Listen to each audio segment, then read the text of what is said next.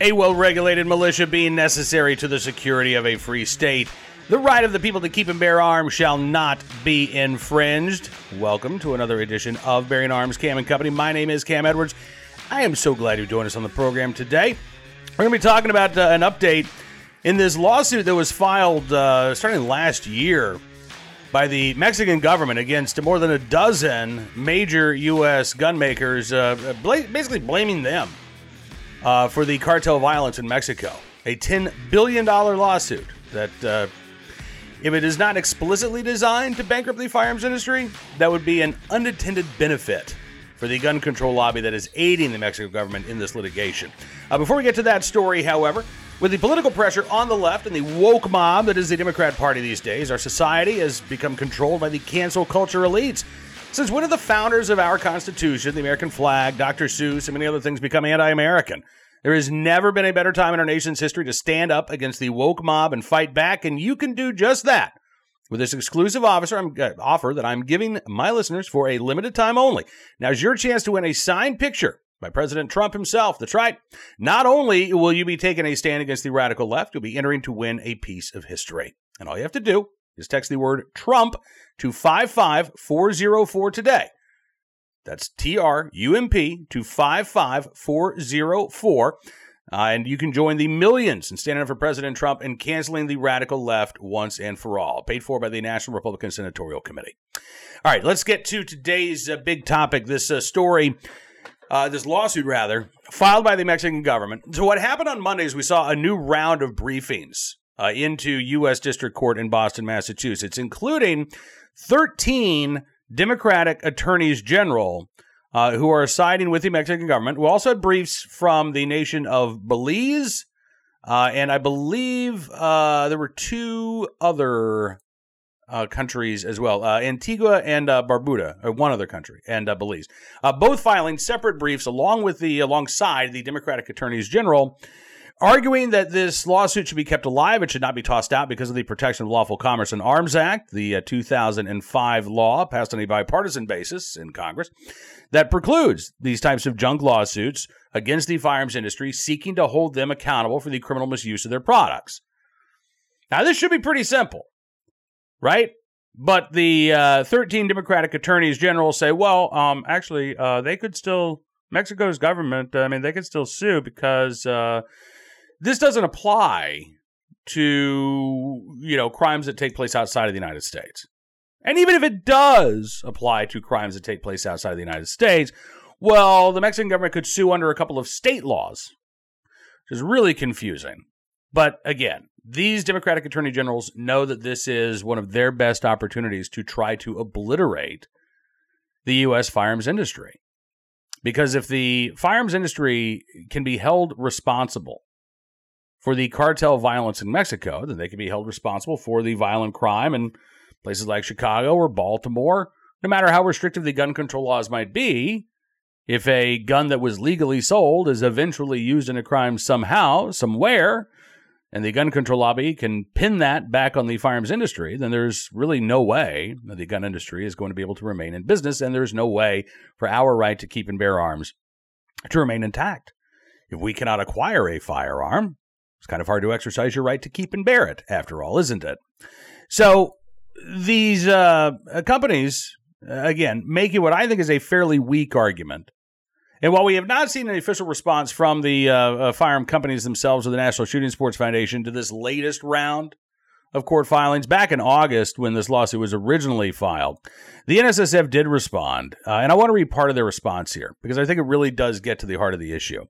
Mexico's government claims that basically a huge majority of the guns that are recovered in Mexico came from the United States and were basically trafficked, right? That they were intended to go south of the border here. Well, the National Shooting Sports Foundation points out that less than 12% of the guns that Mexico seized in 2008, for example, have been verified as coming from the United States. In 2008, approximately 30,000 firearms were seized from criminals in Mexico. Of those 30,000, only 7,200, or about 24%, were submitted to the ATF for tracing. And NSSF says that's because only these firearms were likely to have come from the U.S., a determination made by the presence of a U.S.-mandated serial number in the firearms make and model. requirements under federal law as part of the Gun Control Act of 1968. So why trace a gun? Why ask the ATF to trace a gun that you know didn't come from the U.S., right? So that brings the number again down from 30,000 to 7,200.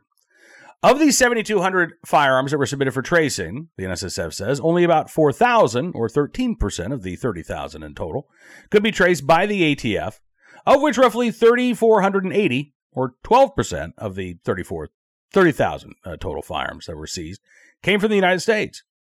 And as NSSF points out, although 3,480 is approximately 90% of the firearms that were successfully traced, it hardly is the mythical 90% of total firearms recovered. And it gets worse than that, as they go on to say less than 12% of the guns, they say that the 12% figure is even an overestimation of the true number of firearms from the United States, because the Woodrow Wilson International Center for Scholars pointed out that many of these serial numbers that were submitted for tracing were submitted to the ATF multiple times, some as many as 5 times each. The ATF itself has noted that more than 20% of the firearms that were submitted for tracing are duplicates. As the NSSF says, with such errors distorting the statistics, it's clear that even fewer than 12% of these firearms originated in the U.S., and of the small number that did come from the U.S., many did not come from retail firearm sales. Furthermore, they write, of those firearms successfully traced, on average, they were sold at retail 14 years earlier and following an FBI background check, which dispels the notion often repeated by the press that there is a flood of recently purchased firearms heading into Mexico from the United States. Look, it may very well be that the cartels try to acquire U.S. firearms however they can. But we also know that the cartels are not limited to simply whatever they can illegally acquire from U.S. gun stores. As a matter of fact, right now, we're actually seeing cartels increasingly use bomb-equipped drones. There are reports of the Mexican cartels using landmines now. And just a few years ago, the Jalisco cartel shot down a Mexican military helicopter with a rocket-propelled grenade, something that I have never run across at my local Bass Pro. So, in fact, I talk about the Jalisco cartel. One of the things that we're seeing here south of the border is the current administration, the administration of Obrador, AMLO, as he's called, I think trying to pin the blame for cartel violence on U.S. gunmakers in order to take some of the heat off of himself. The AMLO administration has instituted a policy of hugs, not bullets. And that's their phrase, not mine. Basically, we're going to love the cartels to death. We're not going to fight the cartels. We're not going to, combat the cartels. We're just going to love them and open up our arms and say, come here. Come here, let me give you a hug. And this is not playing out well south of the border. You've got basically warring cartels now, with the Mexican military just sort of inserting itself between these two groups and allowing these two groups to do whatever they want as long as they stay in their own territory. Yeah. A, the cartels aren't listening. But B, you can imagine what's happening to people who dare to resist the cartels in the territory that the Mexican government is allowing them to control. This is from The Guardian, which is hardly a conservative news outlet. Security analyst Alejandro Hope says the government strategy is clearly, quote, some sort of non-aggression pact. He said there's something like an increasingly explicit attempt to administer the conflict. The soldiers are not there to disarm the two sides, but rather to prevent the conflict from spreading. The problem is that we don't know where the Army draws the line, what they're willing to accept. Apparently, they're willing to accept a lot. Because as The Guardian points out, in the mountain township of Aguililla, which is now dominated by the Jalisco New Generation Cartel, almost 200 soldiers have been barricaded into their command post by angry residents for 4 months. The Army has been flying in food for the troops by a helicopter since town people used construction vehicles to blockade the Army barracks last June. Across Mexico, soldiers have been taken hostage by townspeople because they know the troops won't even defend themselves under President Andrés Manuel López Obrador's policy of hugs, not bullets. Yeah. So if the Mexican military is hunkered down and they're not willing to take on the cartel, and it's gotten to the point that you now have people in Mexico who are so pissed off that they're protesting, they're barricading soldiers in their barracks. You can imagine the political fallout for the Obrador administration, right? And you can imagine why they would really want to be able to tell the people of Mexico, not our fault. It's not our problem. We're out there offering hugs, not bullets. But it's those evil gun makers north of the border that are getting in the way and really responsible for what the cartels are doing to you and to your families and to your communities. There is another problem with that argument, by the way. Forget about the protection of lawful commerce. I forget about all these legal arguments. I'm just looking at this from a common sense perspective. If U.S. gunmakers and U.S. made firearms were really the driver of cartel violence south of the border, why are they not driving cartel violence here in the United States? I mean, we know the cartels are operating in the United States. And if anything, access to U.S.-made firearms would be easier here in the United States, right? So why is it that last year, for example, Juárez, Mexico, had some 1,400 homicides? Well, just across the border in El Paso, Texas, there were about 30. Why is that? If U.S. gun laws and U.S. firearms and our Second Amendment and gun companies alone were to blame for the violence in Mexico, why wouldn't El Paso's homicide rate look a lot more like Juárez? It's easier to get guns in El Paso than it is Juárez, right? And if U.S.-made guns are fueling the violence in Juárez, then why is El Paso one of the safest big cities in the United States? Doesn't make any sense to me. Because ultimately, the people responsible for the cartel violence in Mexico are the cartels themselves. But you also, I think, have to include the corruption and the graft that is endemic, not only within the Mexican government, all layers of Mexican government, by the way, from the village mayor all the way up to, cabinet secretaries and the Mexican military as well. We have seen actually large numbers of firearms that actually did come from the United States that were legally sold to either the federal government of Mexico or to Mexican police agencies, and those guns were then diverted into the hands of the cartels. We know that this is happening. We know that this is taking place. And we also know that the AMLO administration wants to blame U.S. gunmakers for that, as opposed to actually blaming the individuals in Mexico who are engaging in this type of activity. Again, I understand why the AMLO administration wants to pin the blame on U.S. gunmakers. I understand why the U.S. gun lobby is so invested in delivering a verdict here against the U.S. firearms industry. I understand the motivations. I also understand why their argument is so wrong. And I feel for the people in Mexico who are subjected to this political witch hunt that isn't going to do anything to make them safer. I mean, honestly, does anybody associated with this lawsuit believe that if they were successful, let's say they got their $10 billion verdict against the firearms industry tomorrow. Let's say that the verdict was $1 trillion and the U.S. gun industry shut down overnight. Does anybody really believe that the cartels would be affected in any way? I don't. They'll continue to get their guns on the black market. They'll continue to get their ammo on the black market. They probably start making their own guns. Which, frankly, is probably a development that's coming whether we like it or not. If they're making bomb-equipped drones, yeah, they can make their own firepower. Now, I don't think that the gun control lobby is really interested in trying to solve the cartel violence in Mexico. They're more interested in trying to eradicate our right to keep and bear arms. But the AMLO administration does have a vested interest in improving public safety south of the border. It is just a crying shame that they're trying to do this at the expense of our right to keep and bear arms, when, quite frankly, they should be working to expand the right of the people to own firearms for self-defense south of the border.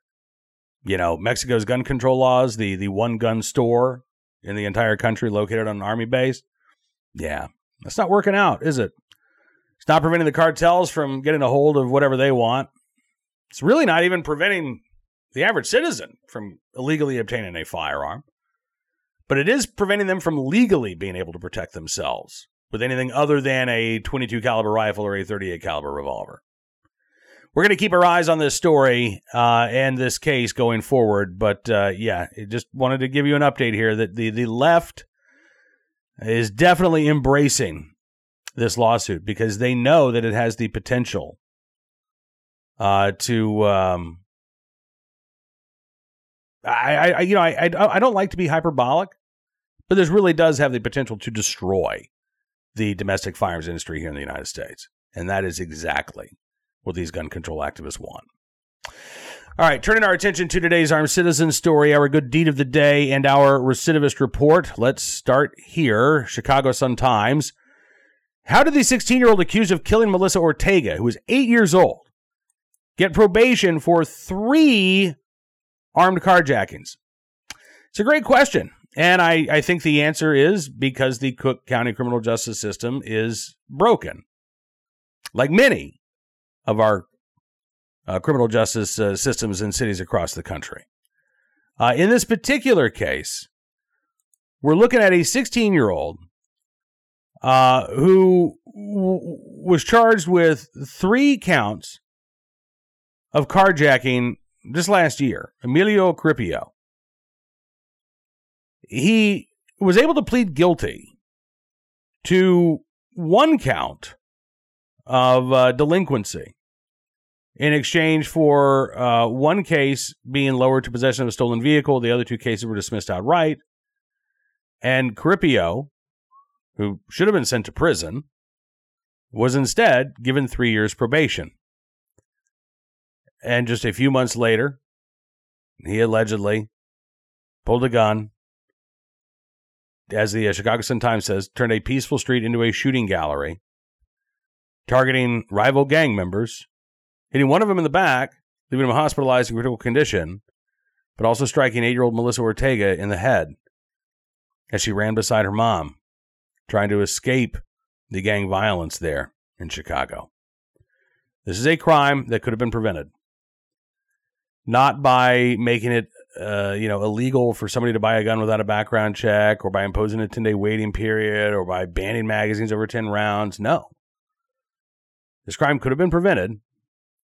Melissa Ortega could be alive today if the criminal justice system had simply done its job. I don't know too many people outside of the wokest of the left who would say that a 16-year-old accused of 3 carjackings should be able to plead guilty to basically possession of a stolen car and walk away on probation. And yet that's not just what happened in the case of this particular 16-year-old, but that's with juvenile defendants accused of violent crimes every day in Cook County and a lot of other jurisdictions around the country. Now, I'm not one to say, listen, 16-year-old committed a violent crime, we'll put him in prison for the rest of his life. We should try to rehabilitate young offenders if we can. But if we can't, we absolutely need to take them off of the streets so they cannot do any more damage to themselves or others. It's just that simple. Now, today's Armed Citizen story from Rainier, Oregon. This was early Sunday morning. Police got a call about a burglary. By the time they got there, it had turned into a shooting call. A homeowner reported a man broke into his home, assaulted him, shot at him. Thankfully missed the homeowner, but the homeowner was able to fire back and did strike the suspect, who was taken to a local hospital. He is facing charges. The homeowner is not. I don't have a whole lot of details here, and we may not get any, quite frankly. This seems pretty cut and dried, but certainly glad that homeowner in Rainier, Oregon, able to protect themselves and ended up unharmed and safe as a result. Finally, today, our good deed of the day. And I got to tell you, this one, man, boy, this one got me right in the feels when I ran across it. From Chattanooga, Tennessee. Not a big news story. In fact, this wouldn't have even popped up in most towns, but the Chattanooga paper has a police blotter. Yeah, they actually have a police blotter where they go through, all of the calls. And this was one of the calls that an officer responded to on Monday. A wellness check on Signal Mountain Road in Chattanooga. When the officer got there, the woman that he was talking to said that she had aged out of foster care. She was currently homeless, living in her car. And she asked the officer, what do I do? What options do I have? And he could have just said, well, ma'am, I'm sorry. You know, that sucks. It's hard. And I'm really sorry you're going through it, but you don't have a lot of options. But that's not what he said. He found out that she had a valid housing voucher. She's working at a job. And he said, okay, the bad news is right now there are no options for shelters right now. The inn is full. He said, but here's a blanket. I'm going to come back this afternoon, and we're going to get you set up for housing because we're not going to let this go, even though the officer could have. And we don't know how the story ended. We don't know how this situation got resolved. But I am hopeful that this woman, who, again, I can't imagine being in that situation. Aging out of foster care, and all of a sudden you really are on your own. Who knows what, if any, safety net you have from family or friends. You're working. You're trying to do it. You're trying to get your life in order, and it's tough. I'm so glad that officer was there and willing and able to take the time to say, listen, we're not just going to let this go. So don't know who the officer is, but I'm glad that they were there in the right place at the right time, willing and able to do the right thing. And I hope and pray that this young woman is able to get on her feet, get her life started. Sounds like she's already taken steps in the right direction. She might need a boost, a little assistance, and I hope that she gets it. All right, that is going to do it for this edition of Bearing Arms Cam and Company. I want to thank you for being a part of the program. As always, I would also encourage you to head over to bearingarms.com throughout the day for even more Second Amendment news and information that you need to know about. If you like what you see, you can always become a VIP subscriber. Just go to bearingarms.com/subscribe. Use the promo code GUNRIGHTS, and you can get a significant savings on your VIP membership, which will also give you exclusive analysis, news stories, content you just won't find anywhere else. It's our way of saying thank you for supporting the pro-Second Amendment independent journalism that we do here at Bearing Arms. Your support really does mean a lot to us, and I thank you very much. Until we talk again, be well, be safe, and be free.